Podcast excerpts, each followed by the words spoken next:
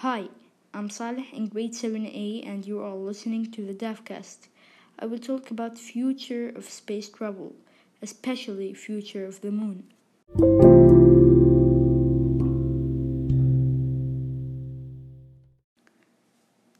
Okay, okay, okay.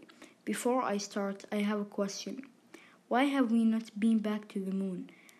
I expect that there will be no missions on the moon because going to the moon costs a lot of money.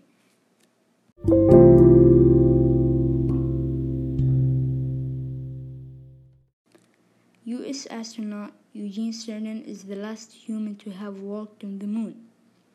He and fellow Apollo 17 astronaut Harrison in 1972. Travel to moon is very expensive, so in the last 49 years there is no any trip to the moon. The private companies and national agencies try to discover new places in the moon.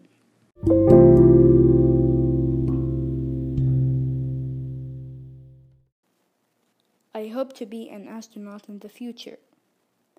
Thank you for listening to another episode of the DAFcast. I hope that you enjoyed learning about the future as much as we have in class.